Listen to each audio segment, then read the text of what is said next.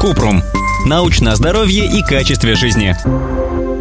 С маской для сна и правда лучше спится? Кратко. Маску можно использовать, чтобы блокировать свет и создать комфортные условия для сна. Однако пока нет крупных научных исследований, которые подтверждают, что она напрямую влияет на качество и глубину сна.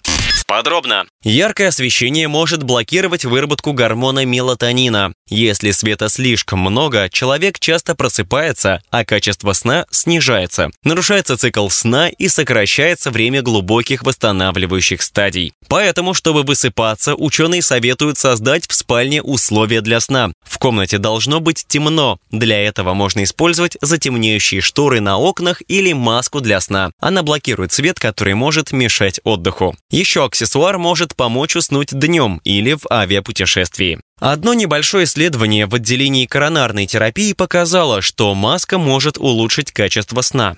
Она действительно помогла пациентам, которые находились в стационаре. Однако нужны дополнительные исследования, чтобы подтвердить, что маска для сна полезна и в других условиях. Надевать маску перед тем, как уснуть или нет – вопрос личных предпочтений. Можно попробовать поспать с ней и без нее, и выяснить, что подходит лучше – шторы блокаут, маска для сна или все вместе.